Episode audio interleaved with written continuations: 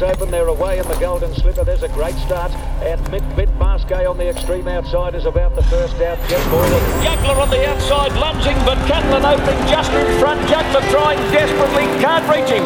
Catlin opening has lasted to win the Doncaster by a hit to Juggler. This Iron podcast is brought to you by Racing New South Wales, Sky Racing, and Inglis.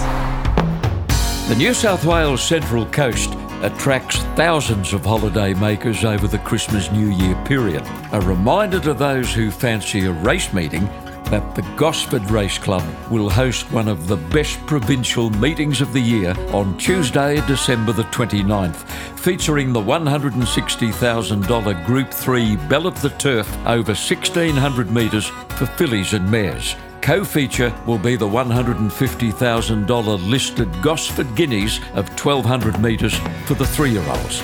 If you can't make it to this meeting, you get a second bite of the cherry. Two days later, New Year's Eve, the Gosford Race Club will race again. You get a wonderful view of the action from all vantage points at Gosford, and facilities are second to none. It's a friendly little race place at Gosford, the perfect venue for a post Christmas day out for the Central Coast Revellers. 29th and 31st of December at Gosford. Rodney Robb's legion of friends in the central west of New South Wales were taken aback earlier this year when the legendary horseman announced his intention to stand down after more than 40 years as a professional trainer. Based at Nyngan on the edge of the New South Wales outback, Rodney had been a household name in the training ranks, winning hundreds of races, some of them in remote parts of New South Wales and Queensland, and collecting multiple Western Trainers Premierships. The former drover has been around horses all his life.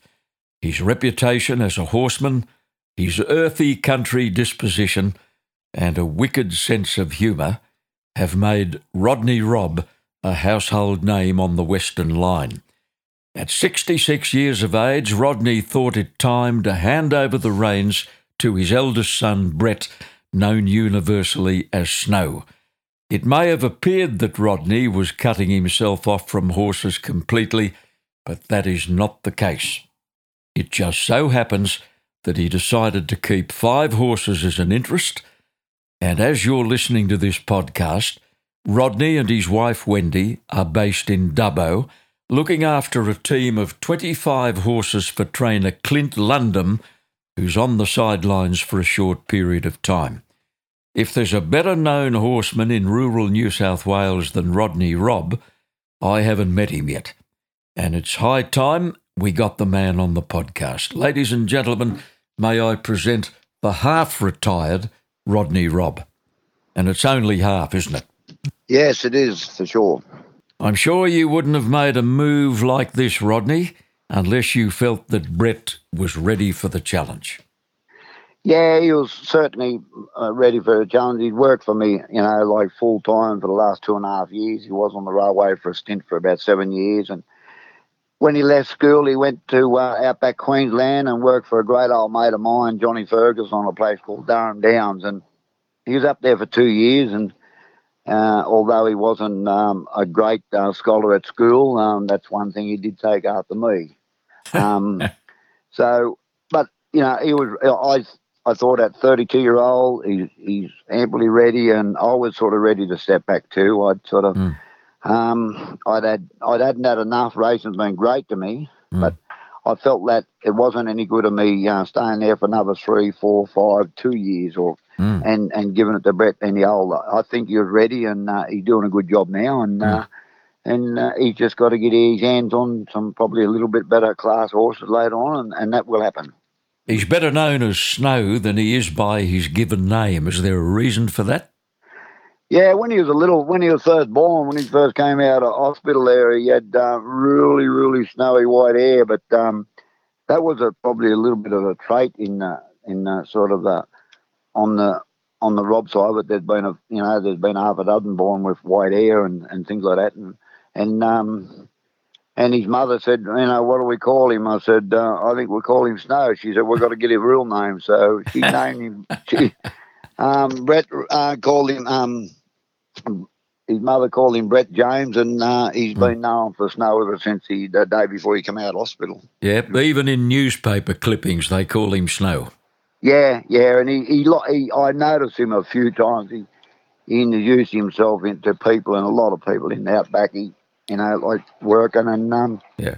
he was um, all his workmates sort of called him Snow, and right through it was always snow. So, um, Mm. and I sort of sort of stuck with him, and he, you know, I think he sort of uh, they relate to him as Snow, and I call him Snow. I, I hardly, I probably wouldn't have called him Brett for, uh, I wouldn't have called him Brett um, ten times in his life. Yeah, goodness me. yeah.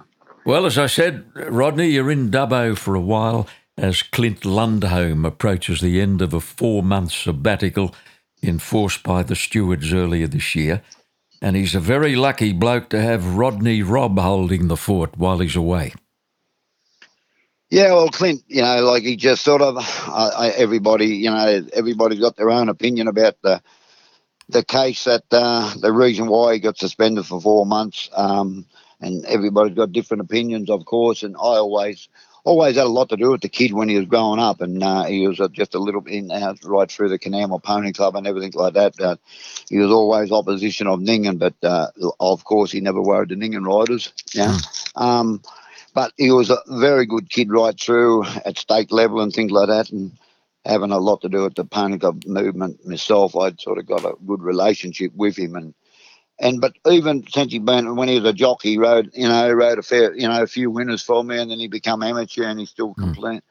Uh, when his weight beat him, and he's become a bit of an amateur, and, and hmm. he's still very successful. But when he out, went out in training, he hit the road running too, like he was um, the Lundholm, the Lundholm name. It's no, you don't have to go very far back to see how good the London name is around the area and things like that. But I only judged the kid on what the kid was, and and he was sort of. A couple of times I spoke to him when this sort of occurred. He was down and out, and Yeah. a lot of times in your life, you know, like young people, we've all, all. I had a lot of help when I was a young bloke, and not in the same situation, but Mm.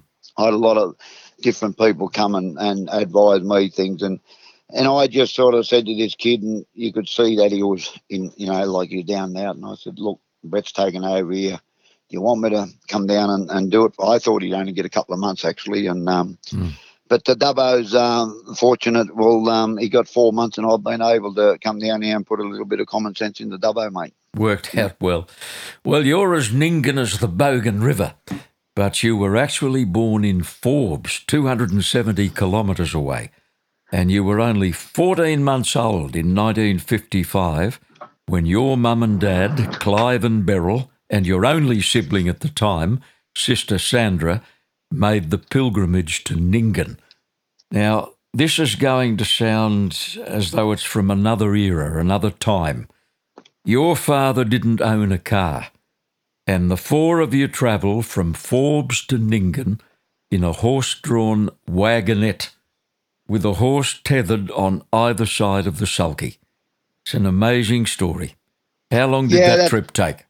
Yeah, that's right. Um, my dad, you know, all his along with all his brothers, he was uh, he was a big family. My dad, and um, he, he was the youngest uh, one of them, but they all was drovers and stockmen and things like that. And um, there was a droving job come up at Nyngan, and he um, them days there was a lot of dealers with cattle and sheep. That you know, a lot of those agents, and they had big properties and things like that. They'd go and buy three and four thousand sheep, and they'd put them droving, give them to a drover for six weeks, two months, you know, ten months sometimes. And um, yeah, Dad sort of packed up uh, in a wagonette, and him and Mum, and and uh, like I said, um, I, we made the trip, and I don't, as I know at that at that age, uh, of course, I don't remember it. Um, But my sister does, and my mum, and when we got to Nyngan, it took us, uh, it took him three days to drive. Uh, Dear the sulky uh, horse from Yeah. Forbes to Nyngan, but um, I still recall the horse that he drove in the sulky was a horse, horse called Rocket.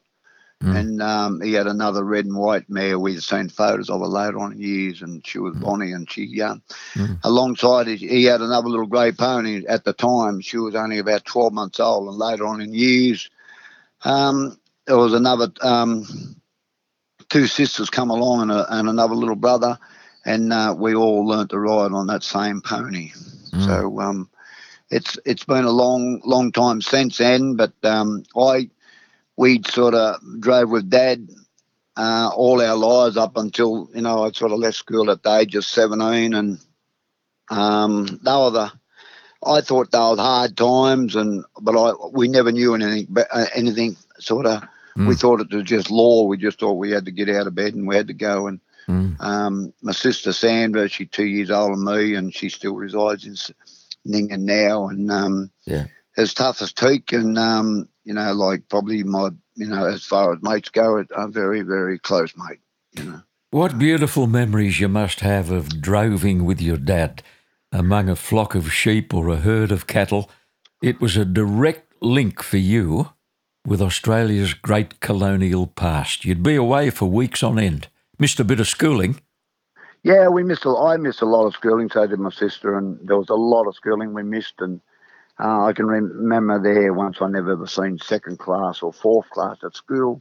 Mm. Um, but we'd sort of come back, and you know, we'd, my mum had sort of um, after you know, sort of we'd be staying somewhere, and um, at one time there was about oh, eight or ten families camped down on the Bogan River, mm. um, on the sort of the Old Biwana Road down. I can remember there was about eighteen of us there at some stage walking to school and different families. I was, you know, Wood mm. Carters, the Eastmans, the Smiths, and mm. my cousin, and um, the Thorntons, and and they're all bush bush people. Yeah. I'm going to rewind a few years to another cherished part of your upbringing. You were 10 years old when you joined the Nyngan Pony Club, and you remained one of its best participants right up to school leaving age. Now, Rod, there was a certain grey pony who was not only your pony club champion, but to this day you place him amongst the most important horses in your lifetime. How did yeah. Target come into your life?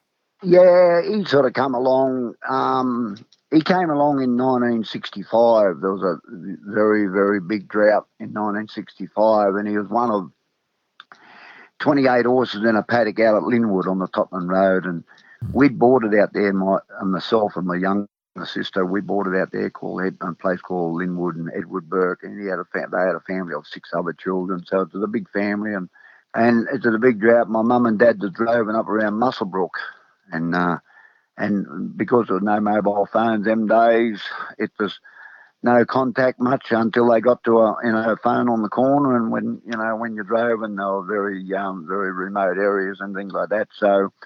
Yeah, my sister and I had sort of made doing that uh, grey pony. He was, um, well, actually, was a Galloway. Mm. Well, he was born and um, he lost his mum in the drought actually the, in that same drought, there was 23 of those horses died in that paddock. I can recall mm. The situation that it was. It was a terrible thing. I'd come home from school and go and check the horses. You know, like we had no, we had there was no big bales of hay given out by the government then days, or by, there was no big bales of hay even made those days. No, you know.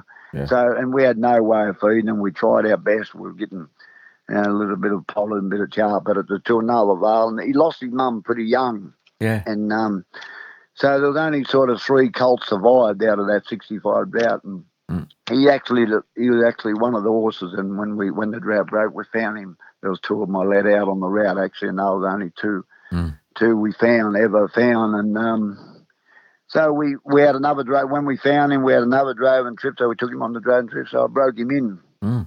and he was about 18, 20 months old by then, and I broke him in when it was, you know, like sort of uh, on the road. Yeah, on the on driving. Yeah, mm. There was no big round yards them days of riding. We broke, and at at the time, we thought it was just um, part of life. We had ponies to break in year after year and week mm. after week. But he was one of them, and he stayed with the family, and he was a great horse. And um, he um, right through our pony club, my pony club days, I had him for years, and um, he was one of the horses that he sort of never let us down or never let me down ever. And no. um, and we just he stayed as a sort of a family horse. Oh well, you know, he was my horse and yeah. And um, yeah, well, he was uh, 37 year old when we got him put down. So and you looked yeah. after him right through to his 37th birthday. We we did indeed, and um, mm. I sort of now I now call my property, oh, our place, we've got 1,250 acres on the edge of town, and um,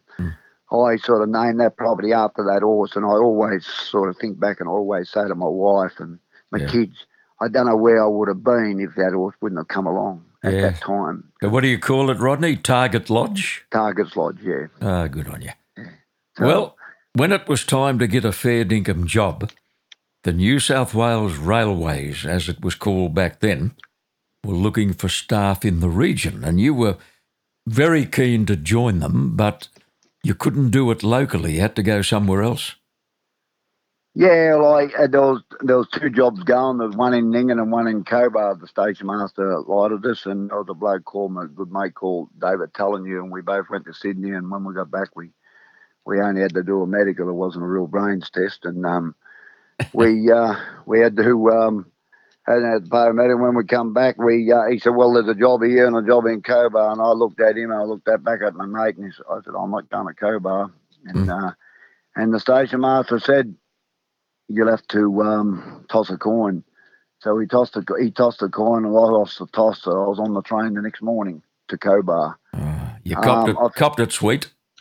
I yeah, I copped the sweep, but I felt when when the train left and going out over the Bogan River, I felt like jumping out about four times. you know.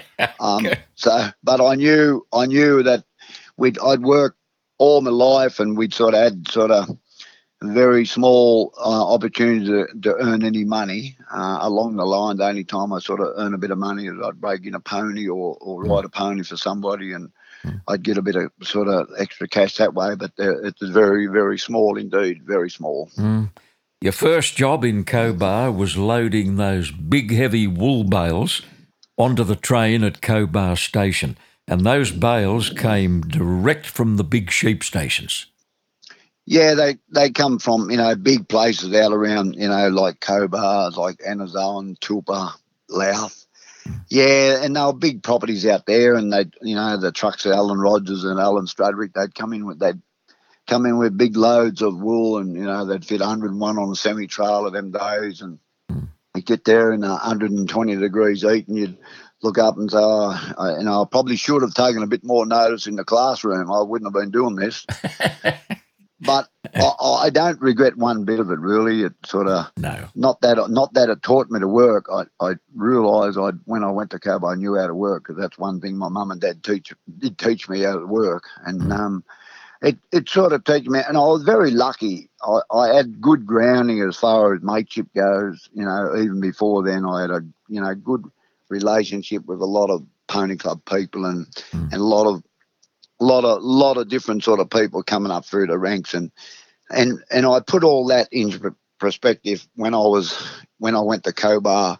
I'd sort of remember all those people. They used to sort of, you know, the, the days with the Jeff Maddens, the Dickie Mantons, and the Rosalie Fishers, and mm. you know Peter Duttons. Like, you know, like they just they instilled me when I was a young bloke. To, but I always had the back of my mind. I doesn't matter how many bars of wool I unloaded and what I did, how many toilets I cleaned, or how many you know things I took off the crane. I only had one eye. I always wanted my life something to do with horses. Mm. Well, it, you certainly got your way. Before we leave the railways, you tell me nobody in history ever handled more parcels than you did during your time with New South Wales Railways incoming parcels and outgoing parcels.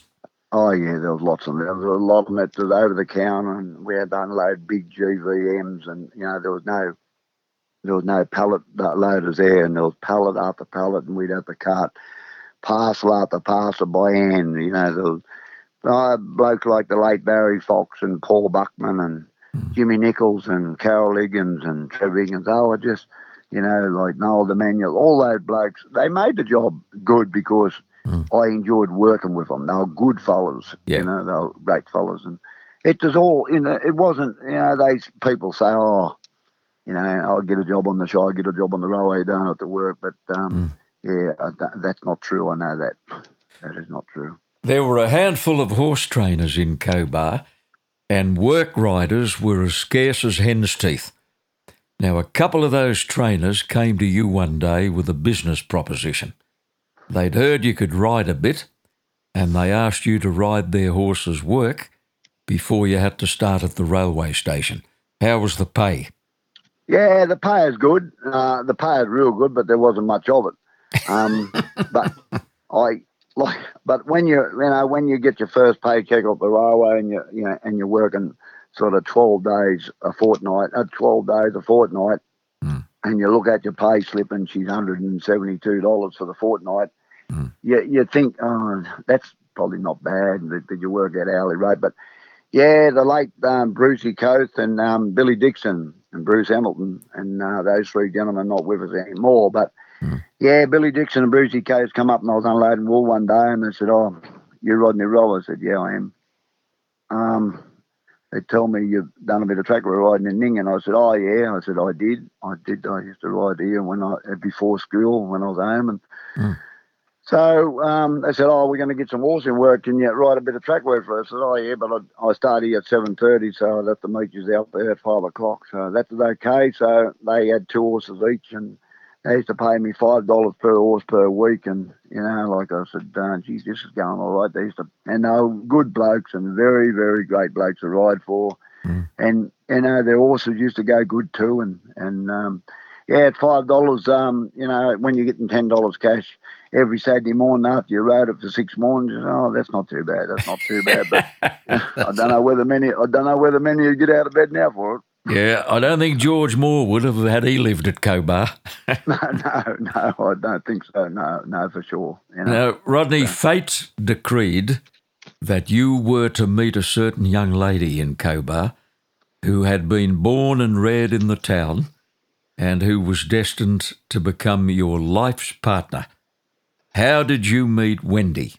Yeah, well, it's a funny case, and um, yeah, I was up at a friend's place, uh, the late uh, Denise Maloney and Pat Maloney. Still, Pat's going good, but uh, Denise, I was up at her place uh, having dinner one night. I'd met Denise through Pony Club, and and um, yeah, and they had a, lady called Maura Carson's there, and at the start with them, and and uh, and Wendy, my um, the the girl I met, she was uh, pretty good mates with Maura, so they come to the house, and um, yeah, from that day on, they uh, her, her dad had a property out there, and I'd met her dad before that because he he'd come and a lot of them property owners when they used to um, do their wool wool um, sort of uh, shear the sheep, they used to come and borrow a lot of railway tarps off us to cover their wool. Mm. You know? So I'd, I was fortunate enough to sort of meet Wendy's dad, you know, a little bit more before um, uh, Wendy. Uh, I met Wendy, so I sort of knew who she was, but I had never met her. So that was the start of it. And, yeah, and uh, it's a long time ago. My, well, how long? Yeah, um, 1974. No, 1973. I met her. Yeah, 47 years, Rodney. yeah, yeah. And then 73. Yeah, 73. Yeah, she um, yeah. So she and and she'd tell you the exact date. Yeah, and worth more than six Group 1 winners. yeah, yeah, you could probably say that. Yeah, you yeah, for sure. Like it hasn't been a hasn't been a one man band since then. It's been a it's been a family sort of thing, and um, I always said that I was always going back to, you know, I did over after I started riding a bit of work and everything like that, and I had another good show jumping horse, uh, grey horse. I gave seventy dollars for him at out of the Dubbo sales, and he was a damn good horse too, and. So, but I took him to uh, Warren Show. I took. A, I asked uh, Station Master could have a sickie, and um, he said, "Yeah, go for your life." So I took him to Warren Show, and Mm. and yeah, he was uh, he was a good show jumping horse, and uh, there was a couple of photos come out in the Liberal, and the superintendent uh, Tom Etherington at the time, he rang me on the mon- Monday morning. He said, "You must have been really crook on Saturday by the look of that horse jumping on Saturday," you know. so, so uh, Backfired. so, so I, it's just too far out there to have a good horse like him. So I actually, um, I sold him to a good mate of mine, Edgar Adams. Hmm. He was our Pekin guy, and he did say to me that day, and there's a lot of people wanted to buy the horse, and Edgar said, "Sell him to me, Rodney, and when I retire." When John's finished with him, my son, and when I uh, haven't got any more use for him, he said, I'll give him back to you. Ah, And I said, well, that'll, that'll be a great deal. So I sold him at the time for $2,500. And that Okay. was a lot of money them days. But he, he, Mm. he was a good horse. But yeah. I returned on the Cobar and I bought a horse float for a thousand dollars, and I bought a race horse for five hundred. You know, Was that Swell King? that was Swell King. Yes, that Yeah. was Swell King. Well, he's the horse that launched your career. Yeah, he was a good horse, old brown horse, and yeah, he, and you could easily say that he was um he was a you know, he was sort of a good all round old horse, and I I- I'd sort of I'd like I said I had a lot to do with horses, but I never had a lot to do with race horses, but. I did learn a little bit off a bloke when we drove, and that I worked a lot of horses for him uh, at Warren when we drove around Warren, place like that, and he used to give Dad a horse for a week to to work on while we were driving, and not that Dad worked him very hard. It was always me to get on him, and uh, he belonged to Gary Cooper. So Gary Cooper always told me a little bit, and I, so I just put that all together, and it's all worked out since. Mm. Well, your second horse cost you even less. You got Pipes of Erin for $400 and you bought him from Trevor Doolman, the man who would uh, later win a claim as the trainer of a very good horse called Tulmax, or better known as the Molong Mud Eater. But Pipes of Erin was no Tulmax, Rodney, but he did a good job for you. Yeah, he did a good job, and Trevor, it was a, just a it's funny thing how it ever worked out, and, and sometimes it's everything works out for the good of it because I was talking to Trevor Dillman on the he was on the railway too at Molong, and Trevor Dillman rang. I was in the office one day, one of the rare times I was at the office, and the phone rang, and I answered, and it's Trevor Dillman. He was looking for something that it might have stayed in a truck from Molong to Cobar. It was in a supposed to be in a truck. He traced it back and Mm. and, and they used to, and uh, I said, yeah, that is in the truck. It's a roll of uh, steel posts. I can remember it. And got hmm. talking. He said, how you going in Cobar, Rodney? I said, yeah. He said, oh, you got a handy old horse called Swell King. And I said, yeah, I'm having a bit of fun with him, Trevor, and everything like that. And hmm. he said, I've got a horse here. He said, he's not good enough for down here anymore, but gee, he'd be a good horse for you. He said, he's going into the horse sale on Wednesday. Hmm. I said, really? So I got a day off and I went out and bought him for four hundred dollars. And oh God, he was a, he was a damn good horse. I think, from memory, I might have taken him to uh, Broken Hill six times and he won five times. And uh, he loved the dirt tracks, and you know he won at he won at Louth and won at Bourke, Brewarrina. Yeah, no, he was a good horse. Um, he was a good bush horse, a very Yeah. good bush horse. Well, life hasn't been a complete bowl of cherries, Rodney. You and Wendy suffered a dreadful setback in 1983 when your Nyngan home burnt down in a blaze triggered by an electrical fault. And this was when you first realised what great hearts racing people have. Yeah, it's um, yeah, it's sort of a when you're sort of um, sort of getting on your feet, and we'd only been sort of married for uh, three years, and, and my little daughter Jodie, the you know the oldest girl, she was only about eighteen months old, and um, yeah, um, it was. We only had a little place there, 23 acres just across the road from the showground, and it was it was it was uh, something that you look around and you feel uh, what have I done you know what's what why is this but you talk about good people you know blokes like Max Smith and Johnny O'Neill and those blokes you know are trained for Bill Davis from Bourke there was probably a, never a better person that ever drove a car than Bill Davis and Bourke you know along with Brian Brian O'Malley. And those people when my house burnt down you know like the very next day there was three of those men on different occasions on different day on the different times of day came and um, gave myself or wendy an open check. Uh handed me a check you know max smith handed me a check. He said i've only signed it. You fill it out. Whatever you got to buy you buy it um those sort of things sort of go back to memories that um i just don't know whether that would ever happen again today i just don't I you know I don't think it would happen today. I really don't. Um, but it happened to us that time on three different occasions. Um, Ray Barra, you know, like a long time bloke that I trained for, like he came in and said, you know, like how much money you want? I said, I don't want any Ray. I'll be right. We'll get through this. We'll get a caravan. We'll live in it. And the house was insured for not a lot of money, but we will be able to afford to buy another one. You know. So to build another one, which we did. It was about it was about and but I think those sort of situations only sort of really do make you stronger, doesn't it? You know, when, when you sort of got to work. And I know that at the time I had 10 racehorses in work. Um, I used to have, um, I'd, get- you know, get up and I'd ride my own, I'd shoe them, I'd do everything myself. Yeah. Um, then I'd still go out and there were a lot of uh, a lot of people that wanted mustering and, and things done at that time, and I'd sort of be up and gone by eight o'clock, and I'd be going out mustering uh, sheep or cattle for a bloke or marking some lambs, and and that sort of come in. You know, that was worth hundred dollars a day those days, and um, but now they wouldn't, they still wouldn't get out of bed for that. No, you made do. Now, Yeah, Rodney, 1990 was a black year in Nyngan's history when a wall of water, 14 kilometres wide, inundated the town. Two and a half thousand people had to be evacuated. You had 20 horses in the stables at the time. What did you do with them?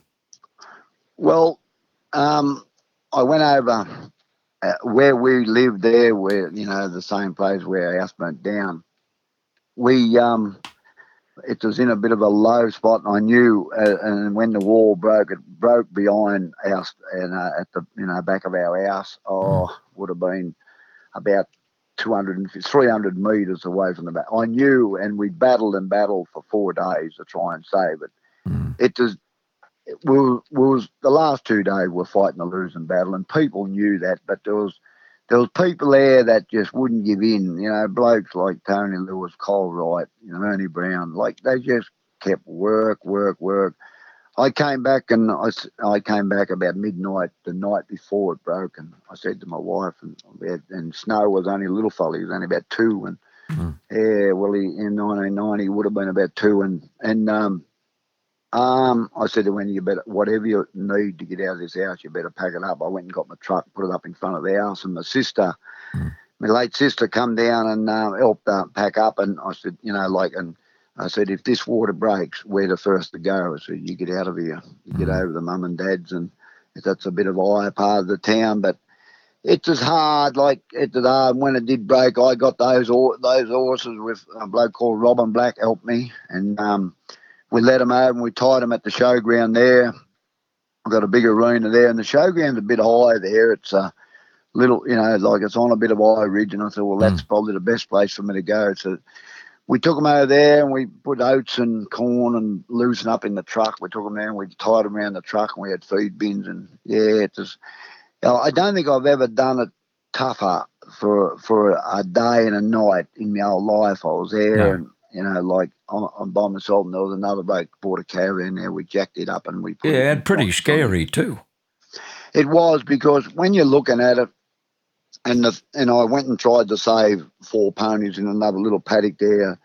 I could I could hear him in a bit of trouble there about eleven o'clock, and I got on a horse called Cabron, and uh, he was a good horse, Cabron. He was a lovely horse to ride. I got on him bareback. I went over in this paddock and I opened the gate, and I put a lead around one of these ponies' necks, and and they were only 13 two-hand ponies, and I knew they were in the trouble. So I got I got one to the gate, and the other three was following, and and the other one, you know, got to the gate and just wouldn't, you know, just wouldn't come through and pull back and yeah, nearly pulled me off the horse and got away. I only had a rope around the neck, but those those four ponies didn't make the trip. They just uh, Oh, I couldn't dear. catch them in then. And um, I went back to the truck and I tied the horse up and got out. And when that, when you get off the horse and the, and the water's the water's up, you know, up over your belly, it's hmm. it's three foot high. And there was a 44 gallon drum there, and we're sitting in the back of a truck and and you know, it was it was pretty. It was scary, and we had all these horses. It just kept running through my mind.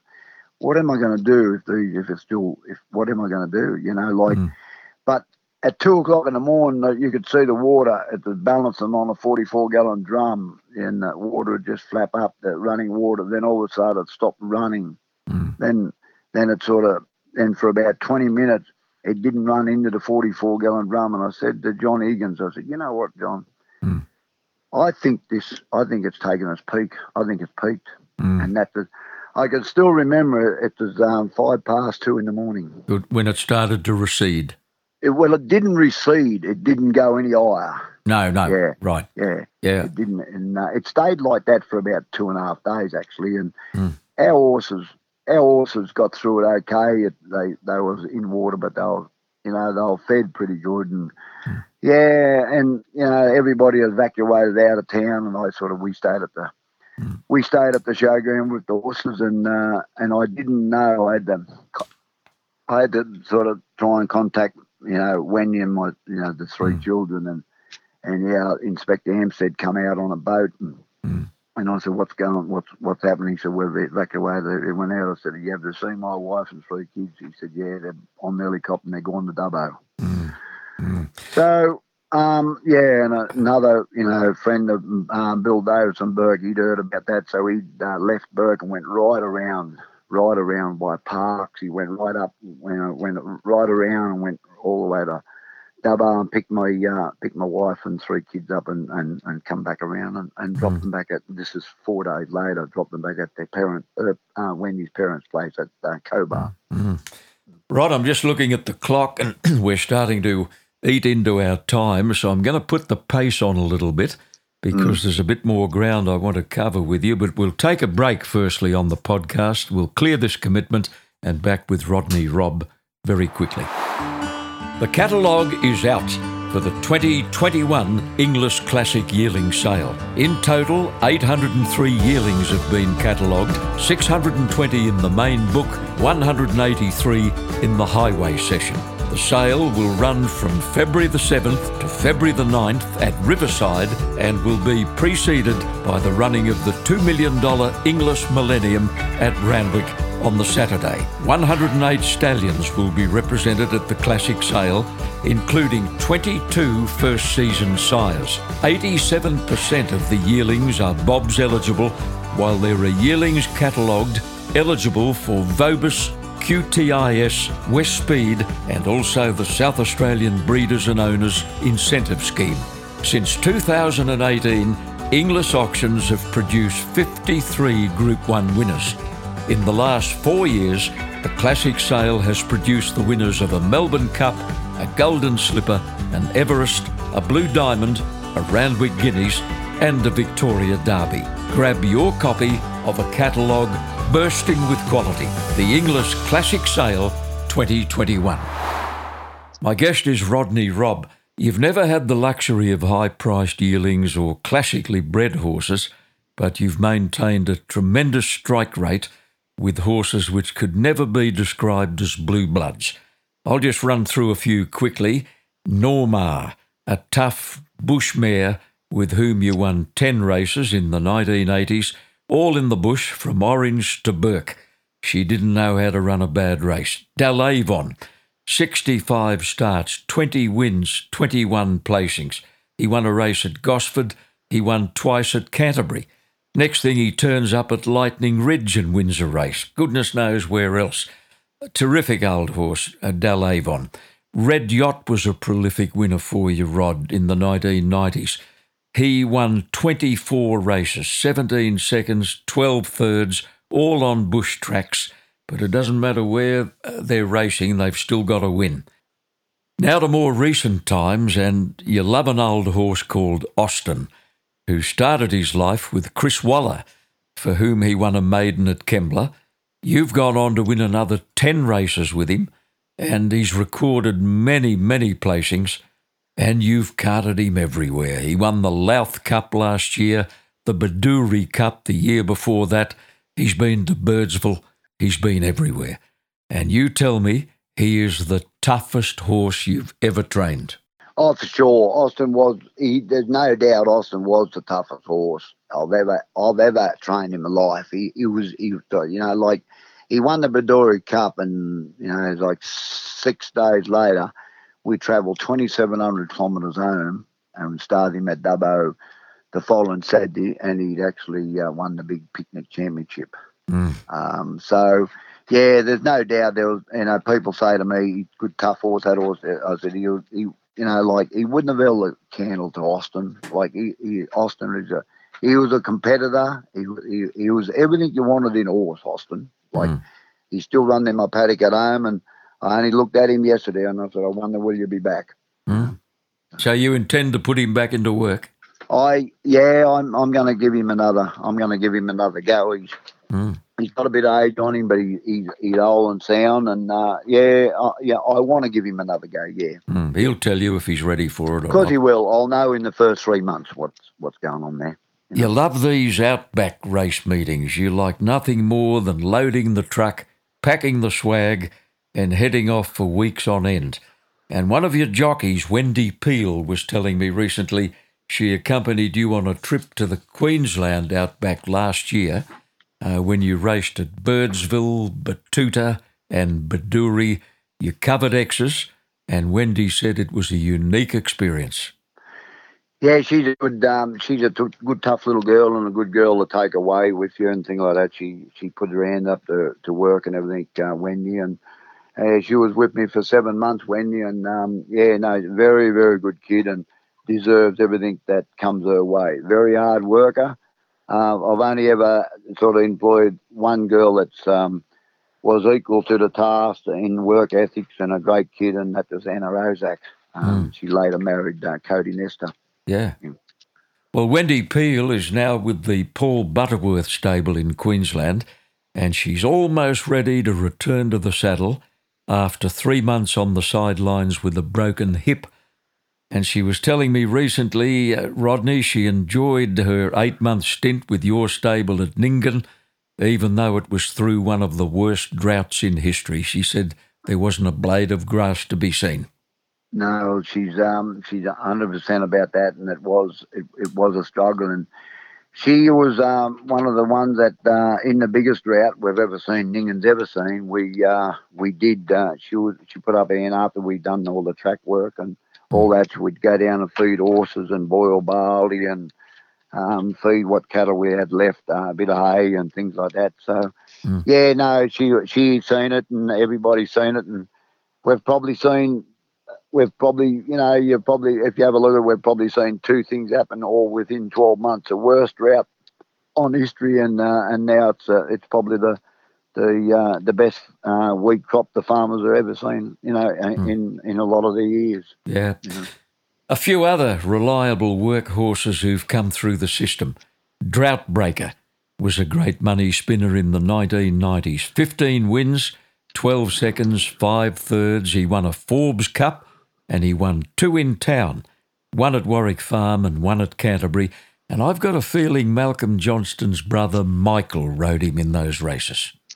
Yeah, Michael. Um, yeah, Malcolm rode him in the Forbes Cup, um, and Michael rode him in the other two. And because he, Michael had a claim at that at that stage, and he was only a little horse, and uh, and we act, we went on um, Malcolm's advice to do that. Um, I wanted Malcolm, and Malcolm said, "Look, Michael's."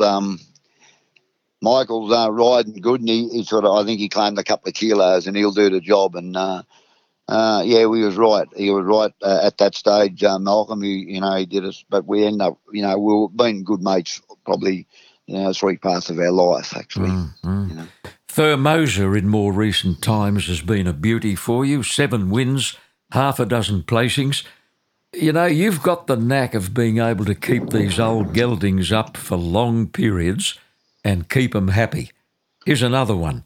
Let's a Star. W- way back in the 1980s, he had 83 starts, 25 wins, and 29 placings, and I think he won one in, at Canterbury. Yeah, he did. He won. He won a race at Canterbury one day. He led all the way. That's the same day. One day, Droughtbreaker won. Yeah, we took the two of them down there, and they both won. Um, yeah, um, let's start. You know, like he was a very good horse. Very, the most underrated horse I think I've trained was Let's a Star. He was a, you know, he won from 18, uh, 800 to 2,000 metres.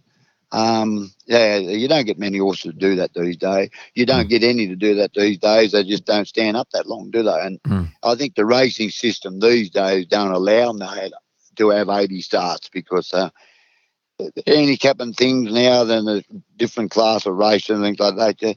There's no places for those good old horses. Them good old horses could go around every fortnight, but these days you uh, you look at programs these days and they've just got it the um, they've got it the way that them the, the people don't see them good horses um, for that for that longer period these days. You won a nice little race at Warren last year, the Cotton Cup. With a mare called Bells and Bows, ridden on the day the perfect race by Wendy Peel. Yeah, we, um, yeah, we had a lot of trouble with Bells and Bows when we first got her. She wouldn't, she wouldn't leave the barriers, and she was just a, I don't know. We, we tried a bit everything, all the, all the fungal things there that they get these uh, new butte things there. And I said to Brett one day, Snow, I just said to Brett, look, the only way we're going to fix this mare, we've got to take all this gear over, mm. Take the whole, all the gear over. She's just got to race in open bridle mm. and let her. And anyhow, we did that, and he said, "Oh well, nothing else is working, Dad. We'll give it a go." Mm. So we we tried that and worked, and um, yeah, that day, uh, Wendy, you know, like it, it was one of the one of the very uh, nice rides that day, and she she summed up pretty well. The mare had no weight on, and she jumped well and everything like that. So. Mm. And Wendy sort of rated it pretty good, so it was a good win. You know, I've had a lot of horses for Wayne Brown, and, and Bells and Bows was owned by Wayne. Mm. A very good apprentice called Clayton Gallagher spent most of his apprenticeship with you at Nyngan. He's out of his time now, but I believe he chooses to stay on with Brett, and he's going to get plenty of rides on the Western Line. I think he turned up at Gunnedah yesterday.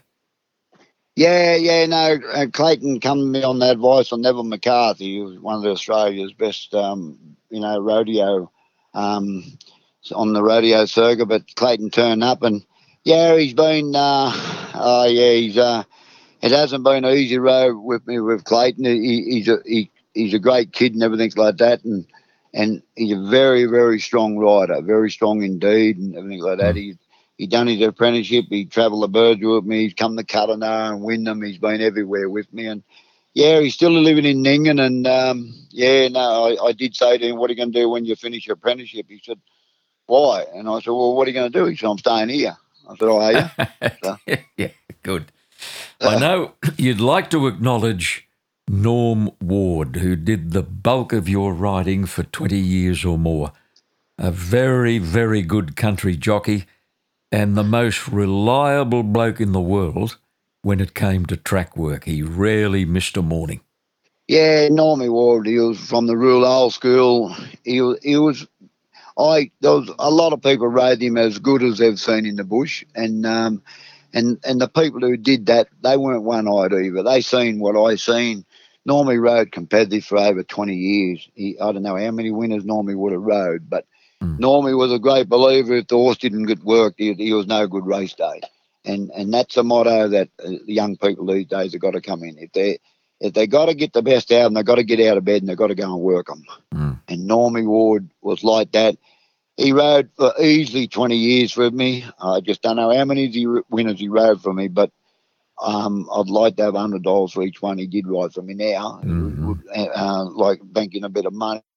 But he was a very, very good rider, Normie, a good bush rider, and a you know a very good bloke to work with, and and he was a good judge too. If he come back and said it needs another run or needs another gallop, and he was ninety five percent chance, uh, he was right. Mm. Uh, another kid that I had come through the ranks, he was underrated all his life, was Chris Wern. Mm. Chris Wern was a very good, strong rider, a very good rider. And um, he outrode his claim as an apprentice with us and everything like that. But and he was born to be a jockey, Chris, because his dad, his dad Paul was a, his late dad Paul was a good rider himself and a mm. very brainy man. Has been a, he was a Shire general manager there once, so he not only was a good um, fellow and a good rider, he had uh, plenty of uh, brains behind him. But Chris, and not many people mention Chris these days, but he was one of he was right up there with the best of them. You've already mentioned your friendship with Malcolm Johnston, who rode most of the horses you brought to Sydney, and he made himself available whenever you had runners at a country cup meeting. He won the Forbes Cup for you, as we've just mentioned. At his best, Rodney, Sydney racing saw few better jockeys than Miracle Mal. Well, I I don't I well I certainly never put I never ever put anyone better on. You know, like I was um, at the time when Malcolm rode a couple of those horses from in town and and the Forbes Cup. I was great mate with Rodney Quinn, and Rodney Quinn came through the Nyngan Pony Club level. Mm. So I was all, always under a little bit of pressure because I'd had a lot to do with Rodney Quinn. But late on the years, I had a lot to do with Malcolm and sort of be, uh, Malcolm come to Gosford one day and uh, rode a horse called Cabrone for me in a big uh, $15,000 intermediate down there. Malcolm only come out there for the one ride and, and uh, sort of, and uh, not, it wasn't Cabrone, it was Dalavon it, actually Mm. it was, and, and one day at Gosford. And, and um, that it was just, you know, like the, the mateship sort of was begin before that, but it just got heavy and you wouldn't believe it. Just, you know, like, uh, uh, Rodney Quinn was there that day, and he was the first bloke to congratulate him. But that, that was Rodney Quinn all over. Oh, absolutely. Yeah, absolutely. Uh, very busy now in his role as a mentor with Racing New South Wales, and he's uh, he often attends meetings. Kembla Grange and Hawkesbury seem to be his main uh, his main assignments. Yep.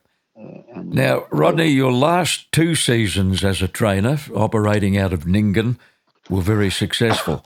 2018 19, 55 winners. You ran second to Brett Kavanagh on the New South Wales Country Trainers Premiership. And 2019 2020, 58 winners, and you were second to Matt Dunn on the Country Trainers Ladder. You went out in a blaze of glory. Yeah, they were, they were, they were good years, and um, were, you know the last two years have been good se- a good year to me, and it was fitting that we'd sort of finish off those sort of things, and and like out our way, we're not we got to travel a long way to for race meetings and like that that, but um, the stable is very pleased, and we I've probably those two years I do owe it a, a, a lot to that uh, accreditation to um, Snow. He was a main man behind the scene then, riding track work and things like that, and um, and helping with the horses. And those two years, the last two years, have been good years, and and it, it couldn't come in a better time for him to take over. Um, like to beat to get close to two people like Matthew Dunn and Brett Kavanagh um, is you know like I, I was all I never ever dreamt that I could get uh, you know, that close to them in a New South Wales um, country champ and things like that. But um, yeah, um, but I'd sort of won numerous a lot of other trophies out west, and I I just always believe that I, I was better off out the bush and things like that. I got more. Mm. I got more out of the bush because that's where I'm. I've always been. Um, that's where I rated the people that that is behind the scene that helped me through a lot of hard times through the when I was a kid and things like that. It, it just wasn't easy. So I just always wanted to be around them type of people. Well, this has been a podcast with a difference. It's been a lot more than an interview with a horse trainer. It's been uh, a look at country racing, it's been a look at country life, and it's been a look at the Australian bush. And it's been an absolute delight, Rodney Robb, to have you on the podcast. Thanks for your time. Thank you very much. Thank you. And this podcast was produced by Supernova Sound.